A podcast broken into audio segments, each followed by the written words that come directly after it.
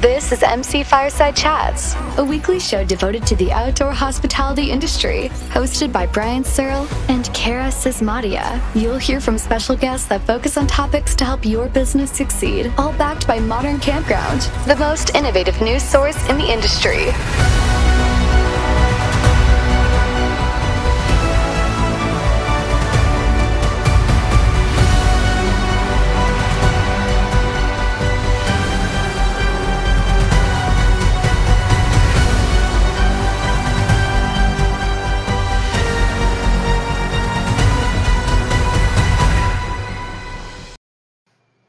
What's up, everybody? Welcome to another episode of MC Fireside Chats with our fancy new amazing intro that we have produced by Silences and me. I'm kidding. It was just a voiceover someone did, but I did put it all together. Like I've still got some of my editing skills uh, available there. So uh, we're super excited to have another show uh, for you guys lined up here today. We've got Mr. Randy Hendricks. I'm going to let introduce him in a second. On uh, and you can see like we, we actually like I built a fire for you guys. Like it's a fireside chat, and we've gone since what is it like April of 2020 without an campfire. uh, it was time for you guys to do that. So uh, super excited to be here in Canada. This is actually great. Like a 7.3 million people, and I'm on the river in a four minute walk to downtown. So anyone who wants wow. to move to Canada and join me, like it's it's pretty nice. Uh, but anyway, so super excited to have Randy Hendrickson on the show today uh, founder and CEO of United Park Brokers. Among his latest venture of 20,000 things that Mr. Henderson has done over the years to participate in our industry. And so we're going to talk about a little bit about building your team today. And, and traditionally, I think that, and we'll go much more in depth into this, but traditionally, when you talk about building your team, a lot of people think that it's just employees. It's who you hire to run your day day or the work campers that come into your park and all those kinds of things. But I think what we really, this is, I'm a big believer of this already prior to having Randy on the show with my own company. Everything that could be success of your business from the time that you put that shovel in the ground or you hire the contractor or you're working with the permitting teams or you're hiring people to lobby the government or whatever uh, is, is all part of your team all the way through to the time where you retire or you start or whatever you do. So um, super excited. I'm going to let him introduce himself in a second, but as always, we are uh, multiple different Facebook channels. If you have a comment, uh, leave it on the chat one of the Facebook pages. We can bring you on, ask Randy, interact with all that kind of stuff. Super excited to have Kara here, uh, the editor of Modern Campground. And then Kara, Kara's here. She is finally. I made it. I made it. You made it. I made it. I, I apologize, guys. Intro, Kara. That's the most exciting part of the whole show. I know. I apologize. I had nothing but tech issues. I've been running like a chicken with my head cut off all morning. Nothing would work for me, but I'm here now. I'm only, you know, a couple minutes late. Apologies. Yay, yay. Apologies. Hi, gentlemen. Happy to see you all. Hey, hey, Kara. All right. Well, Mr. Henderson, you want to introduce yourself? Sure, why not? Uh, thanks for having me on, guys. Really appreciate it. And Daryl, I'm going to say it once again, buddy. I really want to trade hats with you. well, I, I tip my hat. to. we can trade. Like Next time we better. see each other, we'll trade. Yours is cool, man. I want yours. we'll trade. That's good. Um, yeah, my name is Randy Hendrickson. I've been around the industry since the Earth first first cooled, um, first plant life appeared. So I guess 20, 27 years or something like that. Um, it, you know, it's an industry I've just been passionate about from day one. I got into the business quite by accident. It's the best thing that ever happened to me. Uh, this industry has been nothing but good to me, phenomenal, and I've had the great fortune of forming Horizon Outdoor Hospitality Group about 18 years ago, which is now owned by the legendary and epic Mr. Scott Foos. Although he'll never mm. take a bow for his greatness, I'm here to. Who we wanted to have on the show today, by the way. What's yeah. that? Playing really hard, much harder than we are, obviously. He's a uh, busy guy. Great time to the show, but well, Scott, Scott's a busy guy, but he's worth the wait. You know, I mean, we'll, we'll get. He is. We're hoping to have him part of a show in the future, so we're super excited for that. But go ahead, Randy. I'm sorry. Yeah, he needs he needs to be. There's no doubt about that. But yeah, you know, you know, that's kind of uh, a lot of the genesis of the whole team concept we want to talk about today centers around what we were able to do with Horizon Outdoors and also with United Park Brokers now. But the same precepts apply kind of across the board to anybody in the outdoor hospitality industry. The whole concept of team has been around forever, but what does that mean in practical application? You know, we wanted to talk about some of that today. But the current company is United Park Brokers. We're very excited to be doing off market opportunities. Primarily, well, 99% of everything we do is off market. Um, we just recently closed a $22 million sale. That was a nice one to get in the in the in the uh, bank, which is uh, good for everybody, buyer, seller, and all concerned. So you know, we just keep plugging along. We we kind of do things the old-fashioned way. We the handshakes matter. Your word is your your bond, and you do things the good old-fashioned way. We certainly could have grown faster, bigger, and done probably a lot more things than we have but I'm still naive enough to believe the golden rule applies, and there's a, there's a way to do business uh, ethically, honorably, and still do great things and have a lot of fun doing it. So I'm very blessed to have been in the industry for 27 years and counting. Wow, fantastic! Yeah, we're certainly like. I mean, again, I've crossed paths multiple different times. Randy, only been here for 12 years or so. Rookie. Uh, definitely. I mean, arguably, I've only contributed for about three months total of that 12 years, but uh, generous. Um, working on expanding a little bit. Um, so, yeah, I mean, uh, so let's talk about this build team concept, right? Yeah. Um, first, I think maybe let's start with the traditional, as you come across the dozens of park owners that you work with, Randy. What is the traditional definition of team for you? And then let's expand that and change people's perception of it. You know, you hear the word team bandied around quite a bit, and it, it, after a while, it kind of loses its luster and it becomes sort of an ambiguous concept. You think of team as a collective of people, but it's really so much more than that, right? I mean, if you're going to develop a park, or if you're going to buy a park, if you own a park, and Kara, you know this so well. I mean, as a as a former camp operator, someone's got to have the vision, and that person's at the, the, the top of the spear, basically, right? But that vision misapplication equals vision right? I mean, do the math. So if you can't apply the vision, you never get anywhere. So what you have to do is leverage yourself to other people who share your vision, your ethics, your goals, and value them completely as individuals within a team construct. And what I mean by that is, um, with my former company with my current company, name tags and titles get stripped away when we get around to talking because if the person at the top of the pyramid is not listening to what their team members are saying and contributing, you're turning a deaf ear to momentum, progress, fine tuning your processes, everything. Sometimes the best information an owner can get is from the people who are in the trenches, checking people in, unplugging a sewer line. What can we do better? And you, you throw away all egos and everything in the interest of making those people feel empowered and part of a decision process just one step further, if I may, you know, in, in this now, everybody is competing to find talent, right? I mean, it's a very, it's a hard market right now to find good people. Right. Well, if you're off 10 bucks an hour and somebody else is offering somebody 10 bucks an hour, isn't a great value add to be able to tell that person, well, yeah, dollars are dollars, 10 bucks is 10 bucks, but we'd like you to be a part of a culture that we've created here of a mission to provide excellent service, to value our guests, to be involved in our decision process, take authorship and ownership of the direction of the business. When you've done that, you're able to recruit better people and you build a team of mutual respect among your coworkers, all aligned on the common goal. And that, quite frankly, my greatest joys in this industry has been in being blessed to have some of the best talent in the world but knowing that I learn from them each and every single day. So vital. You never stop learning.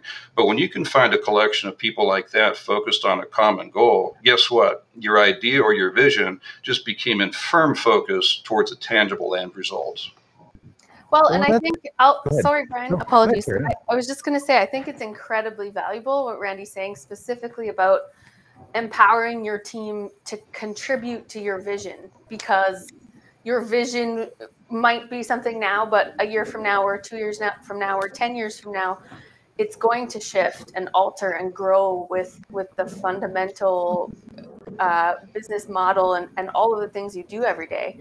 So those frontline folks, those guys at the front desk and and the folks working with the kids groups and doing your entertainment, all that stuff contributes to growing and, and shifting that vision over time. And I absolutely believe it uh, it is an employment benefit to a lot of people to get that uh, kind of rewarded um, feeling that they've contributed to to the overall success of your community that you create within your business. I mean, there are so many things back here, right? I mean, we're going to tackle them one by one here, but for me, just being a business owner, right? Obviously, I don't own a campground, uh, but the same kind of principles apply to me when I'm looking for different people. If you look at a campground specifically, at what were talking about with employees, and Randy's brought up, and you brought up, Kara, um, these are your ears to the ground. Like, there's, there's, and, and correct me if I'm wrong because I've never owned a campground, but there's a, a mindset maybe among not just campgrounders but business owners in general that you have to have, a tangible what is actually making me money, and so that is the site rentals now, or you know, the, the rentals, or the items in your store, or the extra cost it might play to play miniature golf, or whatever else like that. And those things are very correlated in your bottom line and your account, and say these are things I need to focus on because they clearly lead to profit, to more revenue, to more happy guests, to whatever. Uh, but when you're talking about the those people on the ground, they're impacting bottom line, just not in a tangible way. And so if you start to refocus and think about that from two different perspectives, obviously from guest satisfaction perspective of mm-hmm. these are the people who are talking to them and it's their tone of voice and are they happy when they come to work and how do they look and what are they wearing and what's their attitude like and how quickly are they moving and are they walking or running or all those kinds of things contribute to perception which lead to maybe they want to stay an extra night they buy something extra in the store maybe they tell their well, friends that their friends come camping. Go ahead. Yeah. I was just gonna say, sorry, Brian. I, I no.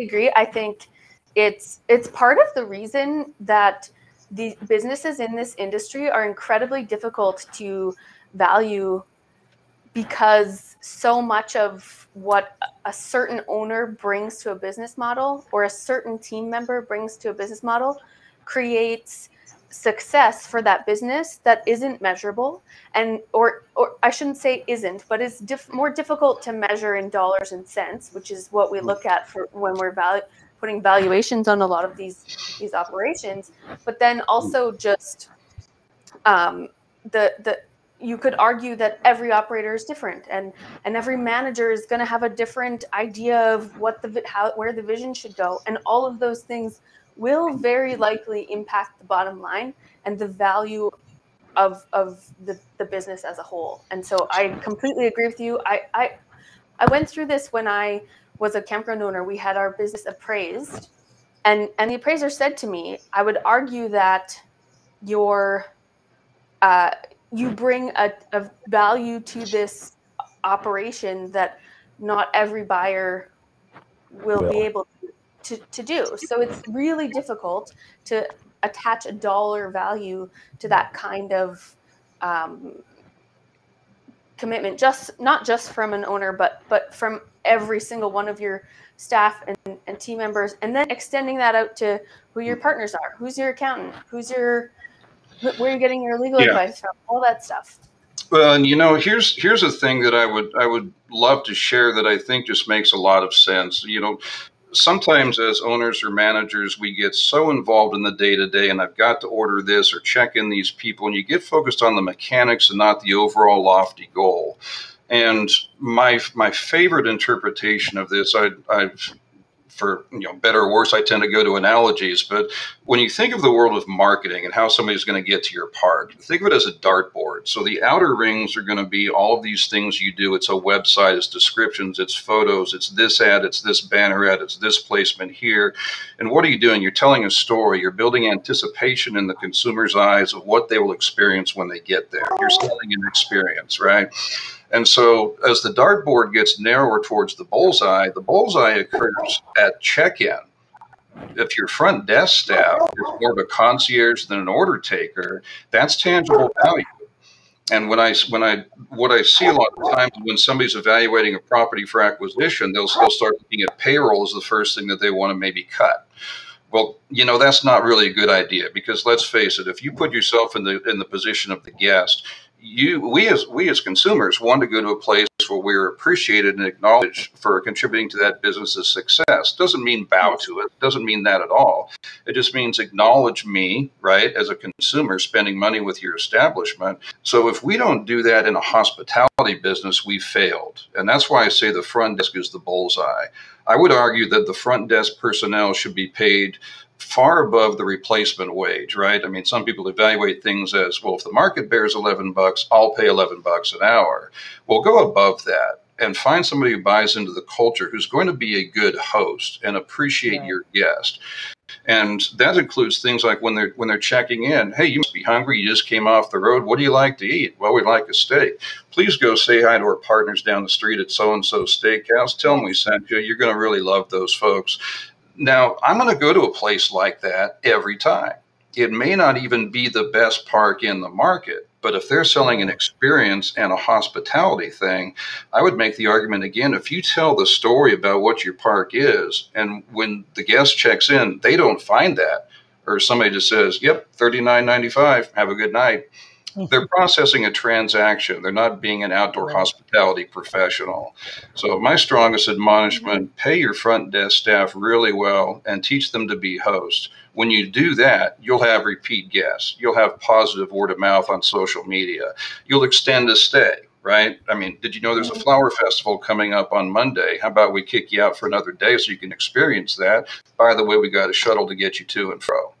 I'm going to stay another day. Yeah, you know, it, I think it's really interesting because we're seeing this shift to automation, which has so many wonderful outcomes for our business in terms of saving us manpower and all of those things. And a lot of our guests want to want to be able to streamline that process and all of that. But but it is contributing to this feeling of kind of disconnectedness and and also kind of frees up I would challenge that operators could free up use that freed up time that we're not answering the phone as much and we're not swiping credit cards and well whatever however they do it these days. Um, we're not we're not spending time doing those things which i would argue frees up a lot of our personnel to be delivering those kinds of really personable hospitable um, connected interactions with your guests you can all you can give that kind of concierge experience because you don't just have you know a lineup of people waiting to check in one by one anymore. Um, so I, I, and i think guests are really valuing it that stuff in this time of self checkouts and automation and all of those things. You, you know i completely agree. And here's here's something i think to think about too and Kara, you you you get this. I mean, I mean so well because you've been in the trenches. I keep referring to in the trenches. There's no substitute mm. for checking in that guest, doing this. I mean, I started off on, on, you know, as a front desk person and I unclogged mm-hmm. sewer lines and I was an on site manager for seven years. So I'm not some guy that sits behind a computer and does spreadsheets all day. I've lived the mm-hmm. life, right? And so that makes a difference when you've actually done this thing. Nothing like real in the trenches experience to get this done. But, you know, when, when we're thinking about the team and the whole guest experience thing, I, w- I would argue the following. When you think of your team think not only of your team of the people that are working with you not for you working with you towards your goals with the property but expand your team to include um, out, outside vendors in your area. It's, it's what we refer to as selling the zip code okay because if you're if you're coming off the road and staying with somebody, yes, your park needs to be well amenitized. It has to have good things that will make them happy while they're there. But you know, oftentimes that's their base camp, and they want to see other things in the area. If you right. expand your team to local businesses you've just increased your amenity pool by adding a museum, an amusement park, a bowling alley, a steakhouse. It didn't cost you a penny to have that amenity on your property, hmm. but by networking relationships with local businesses, you sell the zip code. And to take it yeah. a step further, if there's a golf course nearby, do a stay and play weekend, package the green fees in with a three night stay. And what do you get? You're kind of being a concierge and a tour director, providing the zip code experience. You know, again, selling the zip code. And when you think about it from those terms, you've just added all these multi-million dollars worth of outside businesses to your team. You've just expanded yeah. your team by networking with local businesses. Totally, and it, it works. It, can, it also motivates the folks around the businesses around you to be excellent and and mm. and to great give great experiences the the more dollars you're sending their way the more the the greater they can be too it's it's a really collective has a really collective impact Well, and that cross feeding too, right, Kara? Because uh, when you're sending business to a local uh, uh, uh, businessman like you, they're trying to make a living. You're trying to make a living. Yeah. Well, when somebody comes yeah. off the road to stay with them that didn't know, or to visit their their establishment that didn't know about your park, well, what's the owner of that business going to do? What are their staff going to do? They're going to say, "Please go visit that park. They're really good folks. They'll treat you right." So Absolutely. now you've got a referral network on top of everything. I mean, you talk about a no brainer win all the way. And, and Kara to your point, if you can automate some of this stuff to free up some of your time as an owner operator or as a manager, use some of that time to network with other vendors in your other businesses, build that network, sell the zip code. That now you've really got a yeah. team, not just on site, but off site. It can also have broader impacts with your county, your municipality, your town, all of those things. Now you're 10 or 15 small businesses working together. You have a collective. Together, yeah. You have a, a, significant impact on the tax base. You have a, a bigger voice together. All of these, it's kind of just that snowball of stuff that is positive for you. And you know what's so fun about that whole thing? What have you done in the process? You're having fun and uplifting yeah. the guest mm-hmm. experience. You're doing what your goal in business is. Provide a great guest experience a great place to stay a wonderful wonderful experience in your zip code. And you're, you're raising up everybody. It's not only good business but it's it's kind of what this industry is about which is working with one another uplifting all right everybody benefits when we all work together so why not yeah. be an integral part of your community big or small participate Completely the results are tangible well, this is this is not hard either, right? So there's there's two pieces to this. Where we shift back just real quickly and briefly to the employees who are your ears on the ground. And I apologize if I missed this. If you guys covered it, I had to walk away. Instacart showed up for my groceries. Oh no! Uh, terrible um, Automation. But, right. Yeah. Automation, so, baby. but your but your employees who are hearing what your guests are saying, what kind of outside amenities that they're asking for, what they're looking for, improvements of the campground, whether your rates are good or bad, like all those things contribute to how can I improve my campground, make it better, and thus increase my revenue, my bottom line, make everybody happy, all those kinds of things. But they'll tell you the same thing about the attractions and vendors that they want as, as part of your outside community. Uh, if you hear like comments about, well, I wish you had a miniature golf course, and you can go partner with a local miniature golf course, problem solved. Just like Randy said, you don't have to have any investment in that. Yeah. And it's not hard for people to do. I think one of the things we consistently hear all the time, or at least I used to, and it kind of goes to the same reason that you know, Southeast Publications and AGS make these maps and they have salespeople that sell the ads because a lot of owners are kind of hesitant to get out there in the community. And whether that's a nervous thing or whether it's a time thing or whether it's a reason, right? Really not hard to go out and meet these people to accomplish goals and partnerships that you want. Like, I mean, last night I was at uh, Kara, I don't know if you've been to Trolley Nine in Calgary. Uh, yeah, it's called nice Trolley brewery, Five. Right? It's called so Trolley Five. Trolley Five. Trolley Five. Trolley Five. Trolley Nine. Yes, sorry.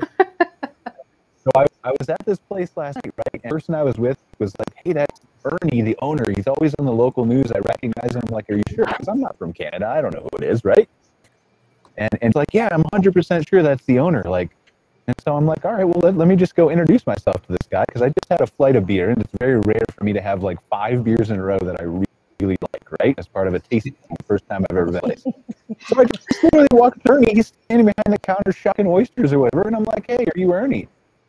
Like, yeah. I'm like, I just wanted to be a business owner, business owner, like great place here. It's very rare for me to go to a brewery, taste all these great beers, and just wanted to tell you that I appreciate what you're doing. It was a 30 second conversation walked away, and then he came back over to my table and gave us a free pack of beer to go home with and told us a story about this unique uh, blend that he only makes seasonally every type of year, every you know certain times a year, and what the story was behind it. But that's how easy it is. It's a 30 second interaction to say, I run a campground down the street from you. We'd love to send guests your way. Business owner to business owner, let's do a relationship that benefits us both. It's great to know. I just want to note that it takes five beers to turn Brian into the night that kind of a nice guy. um, and also, if you want to plug a business, you should use their proper name. Listen, I wasn't plugging the business; I was plugging Ernie. Trolley Five and Ernie are fabulous. It's you know, there's he's a great example. I definitely agree with Brian. I think of you know a, a small business owner who who has impact on his community and that stuff is that reputational stuff just adds to his great food and his great beer he's a great guy and and you know why he's successful Yeah, and you know when you're talking about networking with local business owners, uh, Brian, to your point, it, it doesn't matter so much if you have a body shop, a steakhouse, a campground, whatever it might be. Entrepreneurs are tied by the same kind of spirit, which is if I don't prosper, I'm out of business. If people aren't mm-hmm. happy, I'm out of business. If my staff walks, I'm out of business. There's yeah. a common vocabulary that's that's ab- absolutely integral to that sort of thing. So approaching another business owners is, is, I think, always well received because they can talk that you know you know what I'm going through kind of stuff. And if that's not an icebreaker, nothing is. I sweat the small stuff too, Mister Entrepreneur. How can we help each other? Mm-hmm. There's a yeah. built-in network already there if you just right. take the time to tap into it. Yeah, no, I, use, I agree. No, no, I was I was just agreeing. I I think it's as simple as walking into their storefront or their business, wherever, and having a handshake. And that's right. all it really takes. That literally all, it's all it takes sometimes. Obviously, you're going to have to have a longer conversation sometimes to flesh out partnerships and reciprocal benefits and my brochure here and your brochure there and how do we work this out, right? But it all starts yeah. with that hand. Yeah. Um, so we've talked well, about your employee. Go ahead. Randy? Yeah, no, that's fine. I was just going to say that it all ties back into the team thing, which is kind of what we're talking about here, because you know, again, we all get so busy, right? We've got things we have to do right now that sometimes you kind of get lost in, mm-hmm. in the minutia without focusing on the macro, on the bigger picture. So, the, the, I hope the overall takeaway is that your team isn't just you and your professional team, like your accountants, your lawyers, and whatnot, which are absolutely indispensable. I mean, huge, huge part of your success. You've got marketers to too, Randy. Don't forget about marketers. Well, sorry, right. marketers too. yeah, send you the check. I'm sorry, uh-huh. I, I, omitted that. but, yeah, but, but the whole concept is no one's an island. And I, as a business owner, you your first your inner circle, going back to that bullseye thing, I guess, is, is your team. That's your staff, your employees, and what have you. But building your team outside of your property boundaries, right, into the local community, like we're talking about, isn't that another form of team building? You're building a team of, of right. fellow businessmen to everybody's benefit. Nothing wrong with that team. No, and that's why I wanted to. Uh, that's where I was kind of shifting the conversation back to the building your team. So we've covered the employees who are your traditional definition of team for most people, right? We've covered getting that to local entrepreneurs and businesses in the community. Walk us a little bit through, Randy, because you've part of or worked with land development, developers, real estate. Uh, where does that team start in the very, very, very beginning, as your definition goes? And then how does, who's a part of it as you grow even toward opening your door? You, you know, we go back to the whole team thing again because again vision minus application equals vision. We all have to start with vision. The what i have seen over the years repeated so often is somebody thinking i've got to go it alone because i can't afford to hire third party people to help me. Huge mm-hmm. mistake. Huge mistake. And and here's some of the reasons why. Let's say you want to build a park well, you can you can think that you know the market demand and what the rates ought to be and what kind of amenities you can have, and maybe you're right, but you need a second check against you to do that. And so, if you engage somebody to do feasibility study for you, the first objection is, well, what if it costs me fifteen thousand bucks to get a feasibility study? Well, what if that feasibility study brings you another site or two into your development that you hadn't anticipated, and there's quantifiable revenue from that? Guess what? You just got paid to get a feasibility study. You mm-hmm. need absolutely locked down accounting for campgrounds. And this is something I just, you know, I pound my stake in the ground and Kara. I know I'm going to get an amen. Mm-hmm. But, you know, accounting is not accounting, is not accounting. It is not enough to say I made this and spent that. That's a big mistake. You have to really understand the constituent line item components. It's not just revenue, it's what buckets daily, weekly, monthly, standard, deluxe, premium, park models broken out with occupancy by category. So you can track in real time how the property is performing. Mm-hmm. And you know the, the accounting thing is so vital because if you're doing this well, you're monitoring your P and L on a weekly basis and not a monthly look back. At yes. the end of the month, a look back is a look back. It's saying, well, that's what happened, and you can't do anything about it. If you're managing Which, it in real time with live data, you're moving the data. Right. Yes, which is so vital in a business where we have significant seasonal impact. So yeah. not just running 12 months of the year, you have uh, arguably some of our campgrounds up up here in Canada have 12 weeks. So mm. 12, 12 weeks of good busy busy time. Maybe 16 of operations. So we can't afford to look back at the month. We need to be functionally focused every week on those shifts that need to be happening. Otherwise, got to wait till next year. right. That's exactly right. But you know, it, and as part of that team thing, it's it's it really really makes sense that you've got an a, accounting team that understands and speaks the language of campgrounds. So when you're building your team for your acquisition or your management or whatever like that, you, you, it's a mistake to make to think that you can do it all yourself. And it's also a mistake, I think, to view outsourcing to third party experts as an expense when, in, when it's actually an investment over time. And the ROI is quantifiable. If you're doing the books right and, and have accurate accounting of everything that's been coming in and going out, guess what? You're going to have a better resale value if you have accurate books right? You're not going to you're not going to cheat yourself in any way. So, and I would also take it one step further because so many people are doing the development thing right now because inventory is scarce, and as as a broker, I will absolutely attest inventory is scarce. So people are looking at development. Yeah. So put yourself in the seat of the lender. If if I Randy go to a lender and say, "Hey, I've been around for a while. I got some great ideas. Here's a piece of dirt. Will you loan me the money?" Number one, outdoor hospitality still isn't readily understood by enough lenders, although that's getting much, much better by the day.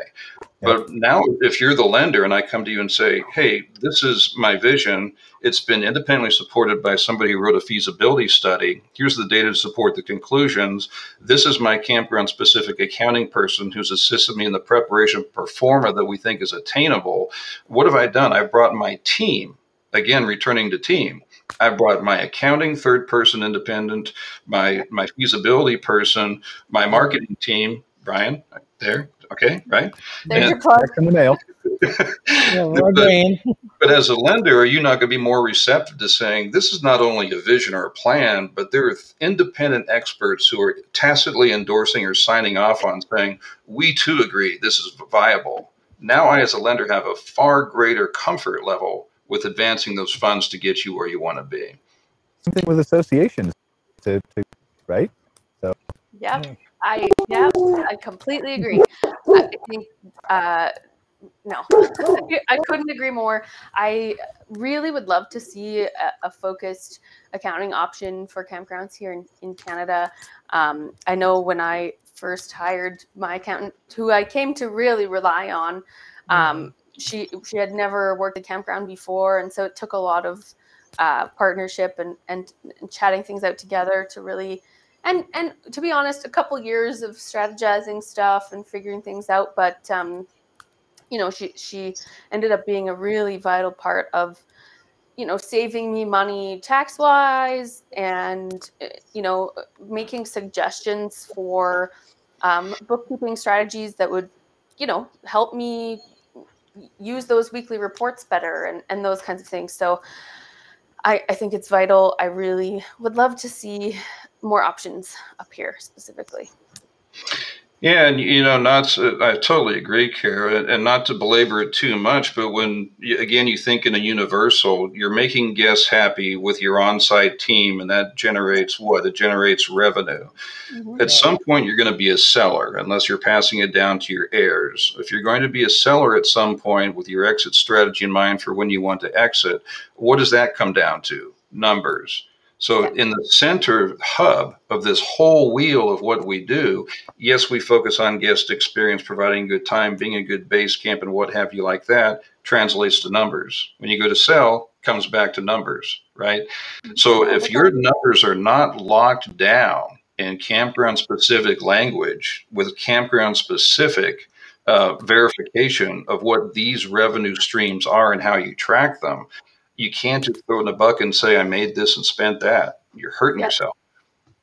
No, I could could not agree more. And I think even if your strategy now today is to leave your business to your heirs, that could change on a moment's notice. Yeah.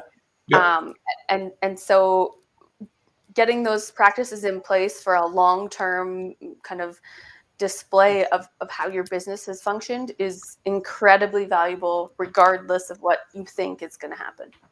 Right makes you a better day-to-day operator let alone a better seller when you really understand your math and watch it on a weekly basis and can shift and adapt on the on the fly and pivot uh, accordingly you're just a better operator anyway and when you're doing that guess what? Better numbers. When it's time to sell or pass on to your heirs stronger operating property. So it's just good business practice to get into. Seller ready financials is what what we refer to them as.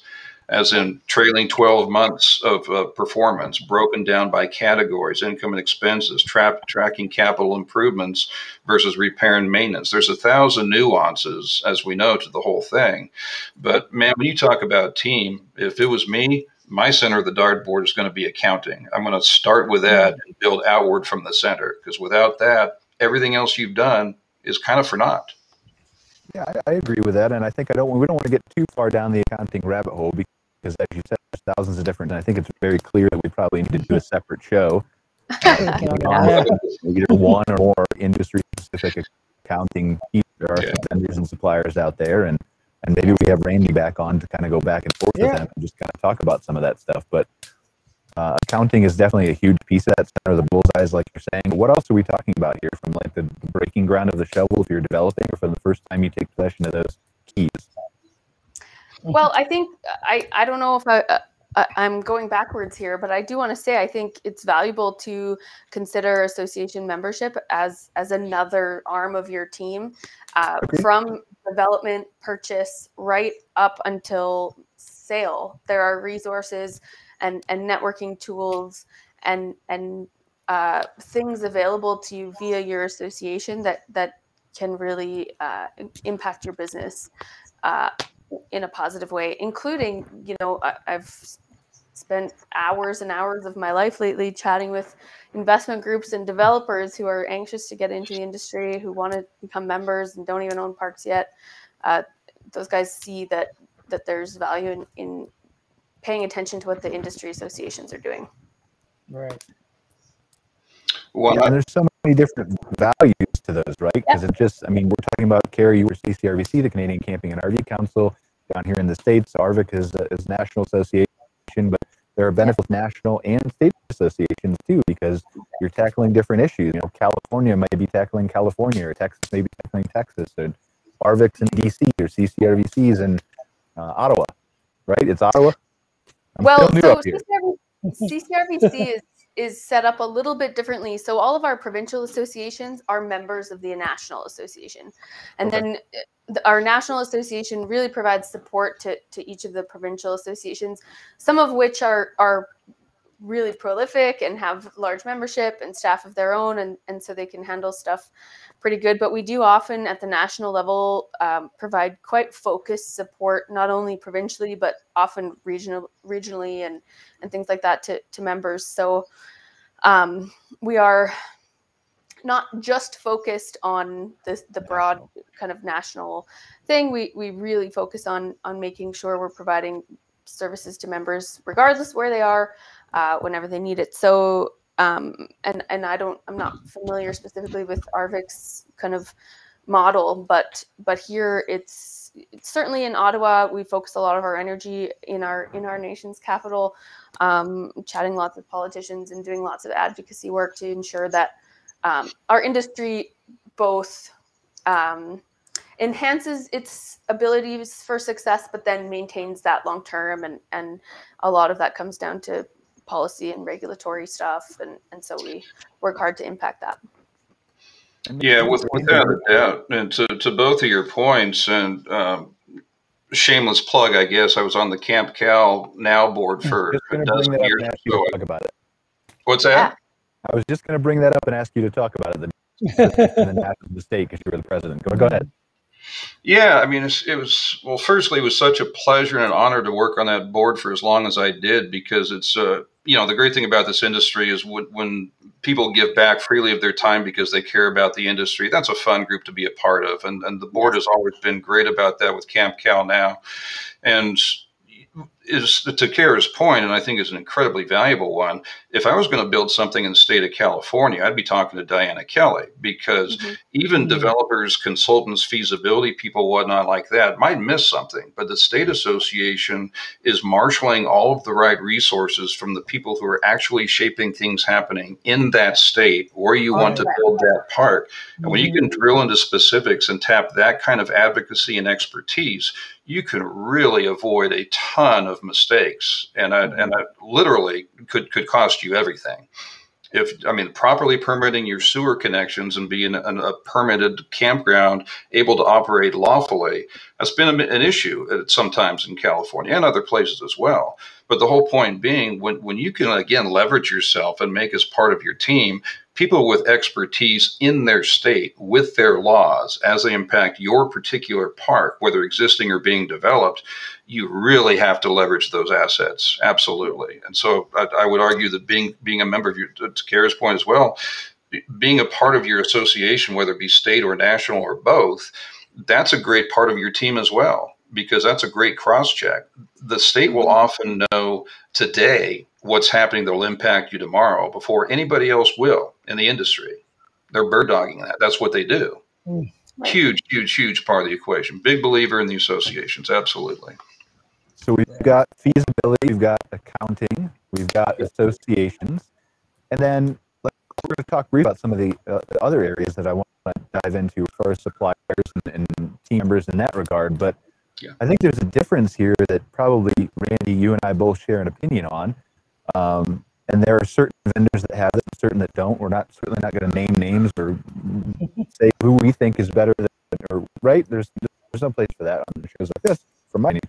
But you will notice that as you as you start to work with people in this industry, there are people who will be that vendor or supplier in that specific niche or area for you. But then right. you have those people who will do that and also talk about things that they've come across or in conversations with owners. Um, you know, maybe you're you're talking to an accountant who deals with 50 parks, and of those 50 parks, 30 of them use X reservation software, and so they can recommend that one and say that right. they're confident it's easy to use and team members can be trained on it, and just the willingness to share knowledge outside of the scope, experience, and willingness to be helpful is something that really you truly should treasure, right, Randy? Yeah, there's no doubt about it, and and I know we've shared a couple conversations about that, Brian. And one of the things that I mean, I've been involved in several different industries over a very long career, but what's so unique about this industry, I think, is people genuinely want to help one another and share knowledge and share information. Nobody's hoarding information. We all want to give freely of what we've learned and experienced. We want other people to benefit from what we've learned. That's one of the great give backs in this industry. Is that whole kind of spirit of cooperation? You know, on, on shows like this, on uh, the American Glamping Association calls and and whatnot like that, when people are basically there to share what they've learned, they're not trying to put down this vendor or elevate this vendor. They're merely sharing an experience that helps build, you know, kind of a, a, a, this knowledge, this database that helps everybody, right? And because everybody is so cooperative and not competitive, yeah, we all want to win, but we want everybody else to win too. That's what's so unique about this industry. So uh, over time, uh, you know, you, there's there are some vendors. Let's face it, and again, no names. Some rise to the top more readily than others because they understand not only do I have to make a living, I also have to do things right. I have to honor my commitments. I have to be there for my customer. I have to provide that service on a routine, regular basis. I have to be reliable. They have to be able to trust me. The ones that can do that enjoy longevity in the industry, and they're a magnet for people who are looking for, well, what do you know about this company? Well, if your reputation is they're a go to, you build again you're building your team with, through vendor alliances with folks who are trusted and have proven so over the course of time Well, just like building your employees at a park, right? Like when you're interviewing employees and decide who to hire and who not to hire, or who to fire and who to replace, or whatever you want to talk about, right? Who to retain long term.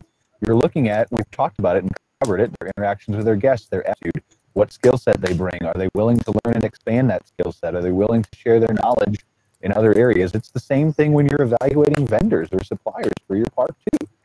Um, Absolutely. People who stay in their lane and who do their vendor and supplier, whatever their role is, their company and the service or product they provide, very, very well. Yep. Uh, and there may be nothing wrong with them. But if you can yeah. find somebody who does that and then that's a better team member who you want to keep around long term, who maybe just like an employee you would give a raise to more frequently, right? So the equivalent to that is, is that long term partnership. It's another yeah. valuable part of being a part of the association because you can regularly network with other operators. Hey, who's your glamping tent provider and why do you like them um, you know who, who do you do all your marketing through and why do you like them there's there's great opportunity for quick and easy networking in those those uh, association relationships right. Yeah, no doubt. I mean, when you own or operate a business, or if you're just, you know, conducting commerce as an individual outside the business realm, you want to do business with somebody that you trust and you believe. You don't want to do business with somebody who may be there tomorrow or may have just come into the industry because it's the greatest, hottest new thing, and I'm going to make my money and you know hit it while it's hot type of thing. It, it, fine. I mean, a lot of people will do that. I get it. I understand that, but mm-hmm the people who have what what I refer to as the care gene, right? You either have it or you don't. You either care about what you do, you care about the people you do business with, you care about keeping and retaining your customers. You either have the care gene or you don't. Take the business model aside, how profitable you are. Do I feel like I can trust this this vendor as part of my team? Those, in my estimation, over the 175 years I've been in the business, I guess now, you, you just you, you kind of come to the point where you have to rely and trust somebody. Do I believe in that vendor? Then they're a part of your team. To your point, Brian, a it's huge part. Easy to discern this, right? Very easy to discern the people who have that care gene. It seems like it's hard or it's difficult, but uh, at least for me, I, I think it's really, really easy to spot these people because they stand out like as a bright right. light. The the best part about it is you can change your mind. Someone else who has more integrity or is more trustworthy or whatever else might show up and because you have business autonomy and the ability to make make your own choices you can change your mind you can switch to somebody else and and again that speaks again to the value of staying on top of stuff, paying attention to what competitors are doing, paying attention to what products are available from those suppliers. Maybe somebody comes out with something new and you're with you've been with these guys for 10 years and but you don't know about the new stuff because you didn't pay attention. Like there's right. there's staying one, valuable. One of the best things I ever heard as it relates to employees is hiring is guessing, firing yep. is knowing knowing. And yeah. so it's the same thing when you get to suppliers and vendors, right? Hiring as a guest, and you're going to grow that relationship, and you're going to determine whether they have that care gene or they'll go above and beyond or they'll suit your needs or whatever you want from them. Mm-hmm. And then you can decide, do I continue to hire them and keep them around, or do I replace them with someone else who I've met and can do a better job? Yeah. We can speak with our dollars always. Oh yeah, absolutely. Yeah you know, I have to have to share in my little uh, uh, pet peeve department, if you will. One of the ways that I can really tell if somebody's engaged in what they're doing or if they're just a hired participant, if I hear the words "no problem," I blow a gasket. I'm just saying, right? if, if, you're checking into a, uh, into your part and you have a front desk person who to whom the customer says, "Well, thanks a lot," and and your your front desk personnel says, "No problem," Well, what is oh, no. providing a service could have been a problem for you? Mm-hmm. Can we talk about that? If, however, they say, it's my pleasure, is there anything else I can do for you? They're an engaged person as part of the process. It's no different than with vendors, by the way. I'm ordering $3,000 worth of this. Well, thank you for that. Yeah, no problem. well, what what what could have been a problem about offering your service? Help me out here. If you say it's my, I mean, I'm happy to speculate on that. I have a really imaginative path I can take down, as Kara knows, that we can oh, create uh, problem scenarios. But go ahead, Randy. We should probably focus. oh no, no, no, there's no need to do that. I've been bloviating long enough. No, well, that, I, I have to say, I think it's incredibly important that you bring this up because I, I think we can get into that repetitive um, kind of corner we're painting ourselves into where you're kind of robotically checking someone in and yeah no problem and you don't even mm. think about it but but people do pay attention to language and body language and and how you're interacting with them and and that stuff can have a big impact too. That's it's small things like that you know are incredibly valuable in team training and and stuff like that to to just bring up and make them be conscious of. Yeah it goes back to the culture too right? Yeah. So so you're talking about wanting to there wanting to come to work enjoying it having a smile on your face is is not just how you make uh, it's it's what that culture like let me put i'll put daryl on the spot because he's been kind of quiet here right and, yeah, and make sure. fire on me horribly but daryl's been working how long have you been working daryl now two months about three, yeah. About three. So, what mm. what's your perception of the culture of modern campground? Oh, great. Um, well, modern campground literally just started, right? Ryan, so, plug your ears so he doesn't have to make a biased answer. there. Oh. really, like, so, research this. You can say what you want, Daryl. It's fine. Like, no, I want you to no. be honest, but but give your perception so, of it. Modern campground literally just started. It literally just started. So I feel like we're, we're building the culture of modern campground. I'm part of, you know, I'm part of one of the people that start to build the culture of it. So, and and we want to build it right. We kind of want to build it on the heels or, or right beside um, your other company, Brian, Insider Perks, which has already is already has an already established culture mm-hmm. and we kind of want to and we kind of want to rub off that you know so we want to keep that positive um, mental attitude we want to that care gene that randy has been talking about that is super super important that is absolutely important and and we try to find that with the people that we hire and the people that write for us and the people that they really care about about um, about campground owners and about the associations that are that are about that are in there and, and and RV park owners as well and basically all the news that come in. So we're building a culture of care, which is very very important. You know, um, we want to build on that as we grow continuously um, with Brian's guidance and assistance and wisdom. So well, um, that feels like sucking up. Yeah. That- yeah, kind of, you're not getting a bonus for that, but ah, I, seriously, seriousness though, like it's it's that, but it's also the the trivia that we play every single morning. I was right? Right, Team, but it's yeah. the it's the trivia games, it's the laughing, it's the gifts, the banter, yeah, the jokes that we tell. It's the right, right. Uh, what was I talking about last night? I was posting the Ted Lasso gifts. If you haven't seen Ted Lasso, it's on Apple TV. Fantastic show about a soccer coach. But anyway, uh, uh, the thing in the beginning, right. crazy dance party with his team, and it, it's just it's it's laughing together, it's smiling, right. showing them that you appreciate that you're willing to, to borrow from Randy, to get into the trenches with them, and, and to be a, a part of them. Right. I'm not a boss. I work for you, Daryl. I work for everybody who's on my oh, team. Oh, that's true. me. Right. And I work for everybody that writes under me. So okay, that's kind of like but how I will goes. say you do complain about it a lot.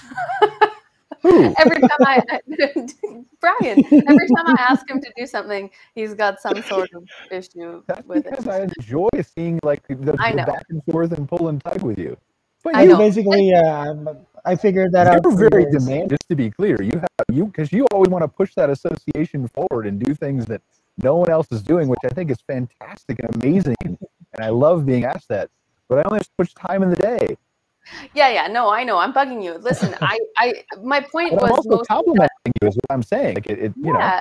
I appreciate it. I, my point was mostly just that uh, I agree with you. You do get in the trenches and and and jokingly complain about it or whatever, um, and and that's appreciative. I'm a I'm very appreciative of it. Um, but I think that's how or why companies like yours have risen to the top, right? You can you know, sit all weekend and rebuild my web pages, whatever. you know, I, everybody's going to do that. You know, I, I, gotta say, I mean, the, the culture thing is one of the oh my god, I mean, it, it is it's paramount, right? So, true story, Horizon, then Horizon RV Resorts, later Horizon Outdoor Hospitality, now Horizon Outdoors, began at a Burger King in Gila Bend, Arizona, I was sitting with uh, Beverly Johnson and her husband Jeff, and we were talking about what this management ought to management company ought to be.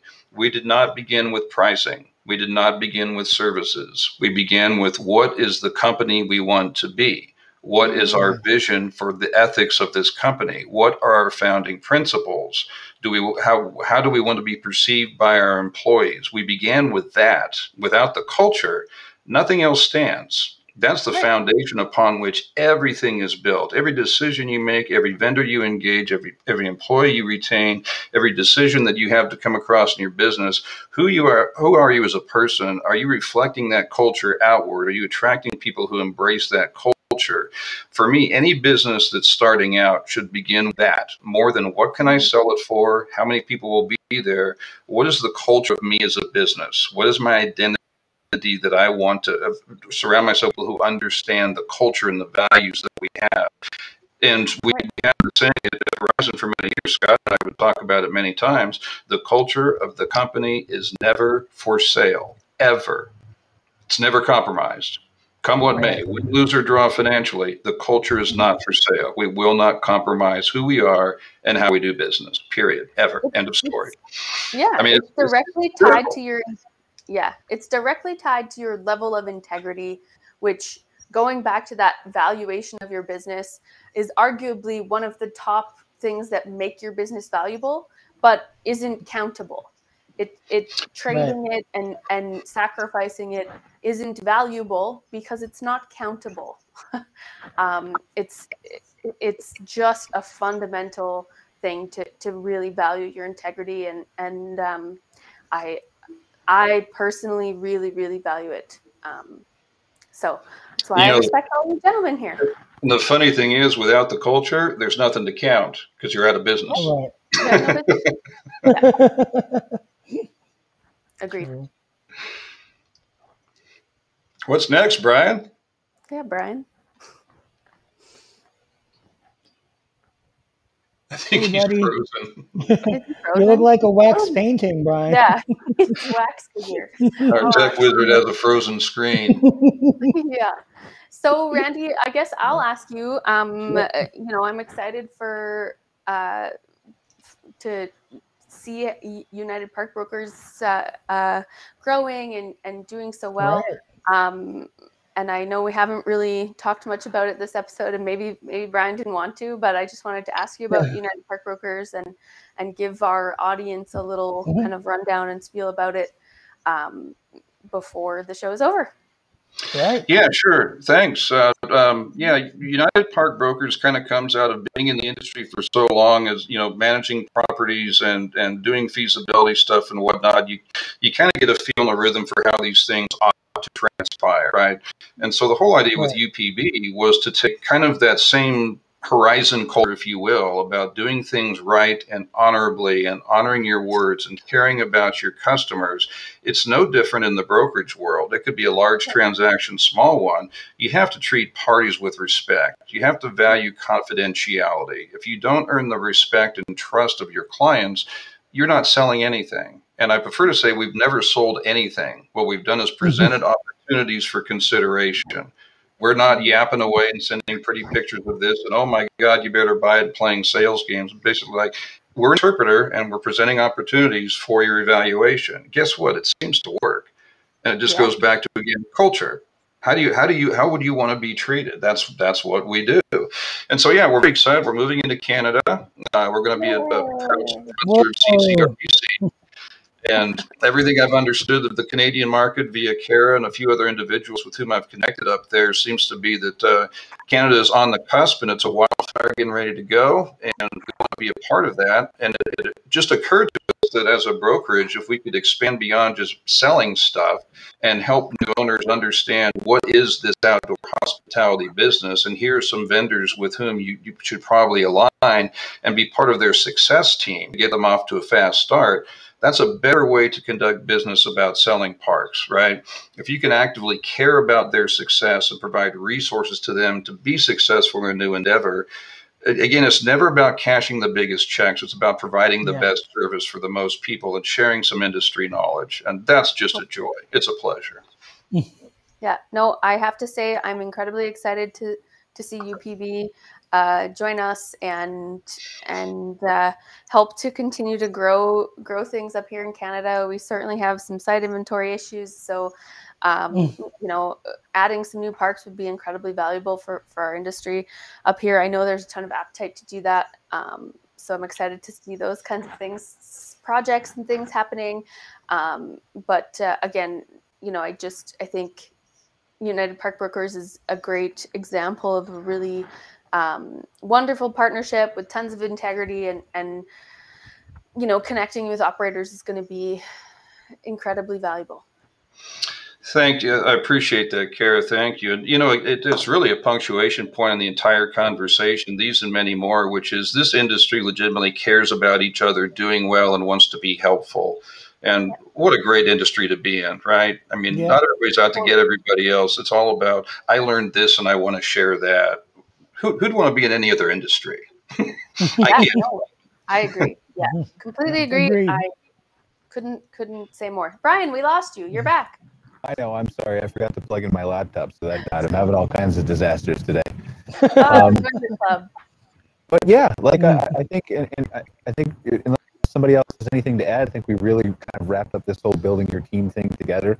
Right. Um, we've gone from you know the the traditional definition of your employees on, on the campground and things like that who are contributing to your success to um, the accounting team, which is Randy's bullseye, to the feasibility studies, to marketing, to uh, your suppliers and your vendors, to your association that care as a part of CCRVC, and of course your state and provincial associations as well. Yeah. Uh, just considering everybody who helps you along that journey, however small or however large that step may be in your journey, is part of your team. Right. Whether you value them and treasure and treat them as equals, the better all the things will be for life and in business, I feel like. That's right. Well, you need to be willing to, like Randy said, invest in them uh, mm. as well, and that's that's incredibly valuable. Seeing seeing the value that they'll bring to your business, and and you know correlating that with a investment that really does give you a great ROI. uh, yeah, it's, it really does. And, and again, you know, business can be so simple if you let it be. You can overcomplicate right. it with multiple layers, but does somebody believe in the value that I provide? Do they believe me when I tell them something? Do I believe them? It, mm-hmm. uh, respect is free. It's given or granted, right? And it's, it's done through deeds, not words. You can say everything you want, but the deeds are what proves that out. But how simple is it just to conduct yourself well and honestly and do business the right way and respect the other people that you work with and work for as, as a team, it really can be that simple. You know, it really can.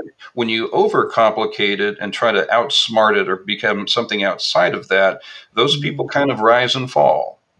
Mm-hmm. You know, it's just it's just the truth. It really is simple when you break it right down. Be respectful, do things honestly. You'll survive. Simple. Yep. It is. I agree. Absolutely. We're a couple minutes over, Rudy, so I'm going to wrap it up here. Uh, I think we're going to have Mr. Hendrickson who's going to join us going forward once a month on our open discussion show. Is that yes, right, Randy? Please. As long as the check's clear. Yeah, as long as the check's clear, sure, Brian. Yeah. as long as it's clear, got that. We mentioned United Park Brokers once in a while. Um, yeah. By all means. Super excited to have Randy be a part of that. Uh, I think we're going to be joined by a couple other people too here as well that you'll see uh, as a regular part of our open discussion show come up, still solidifying some that, but we just want to have that kind of core group of people, uh, in addition to obviously Daryl and Kara and myself. And so super excited for that. Um, really appreciate you guys watching another episode of MC Fireside Chats. Uh, next week we have what, Kara? Oh my goodness, uh, so on the spot. Oh, the what's- glamping show. The Glamping Glamping. Show. David Course joining us from Glamping Show USA um, with Right. some really really cool guests. Uh, they have their show coming up in in October, and and I'm really excited to hear all about it. I I think there's sounds like there's going to be tons of uh, vendors and product on display and all kinds of cool stuff there. So uh, But not Yeah, just the it's be a show. great show. Like we, we, yeah, we've got David bringing on some of his speakers, and we've Yep. gotten a couple of his vendors, and so we're really going to dive Internationally. into glamping as a whole, maybe even on a little bit of an international basis. Now that Mm. Modern Campground we got you you know, backed by here, and that we're covering glamping all across the globe. right on. Uh, we were today at a, at a I was supposed to. place, but Right. restrictions and COVID things in the Philippines. Oh, We're gonna have to move that. So We got to wrap up this show. I feel like we've all got things to do, and we could talk forever to each other. Uh, Yeah. So we will see you next week on a glamping show. We'll see Mr. Hendrickson again here at the beginning of whatever month we're in, October. October. Uh, October. goes better now. And, and really appreciate you guys watching another episode. We will see you all next week. see you guys. Thanks, guys. Mm-hmm. Have Thank a you. good week. It's been a pleasure. Thank Thanks for watching this episode of MC Fireside Chats, hosted by Brian Searle and Kara Sismadia. Have a suggestion for a future show or want to see your campground or company as part of an episode? Email us at hello at moderncampground.com. Join us next week for another episode. And don't miss the latest outdoor hospitality news and commentary from around the world at moderncampground.com.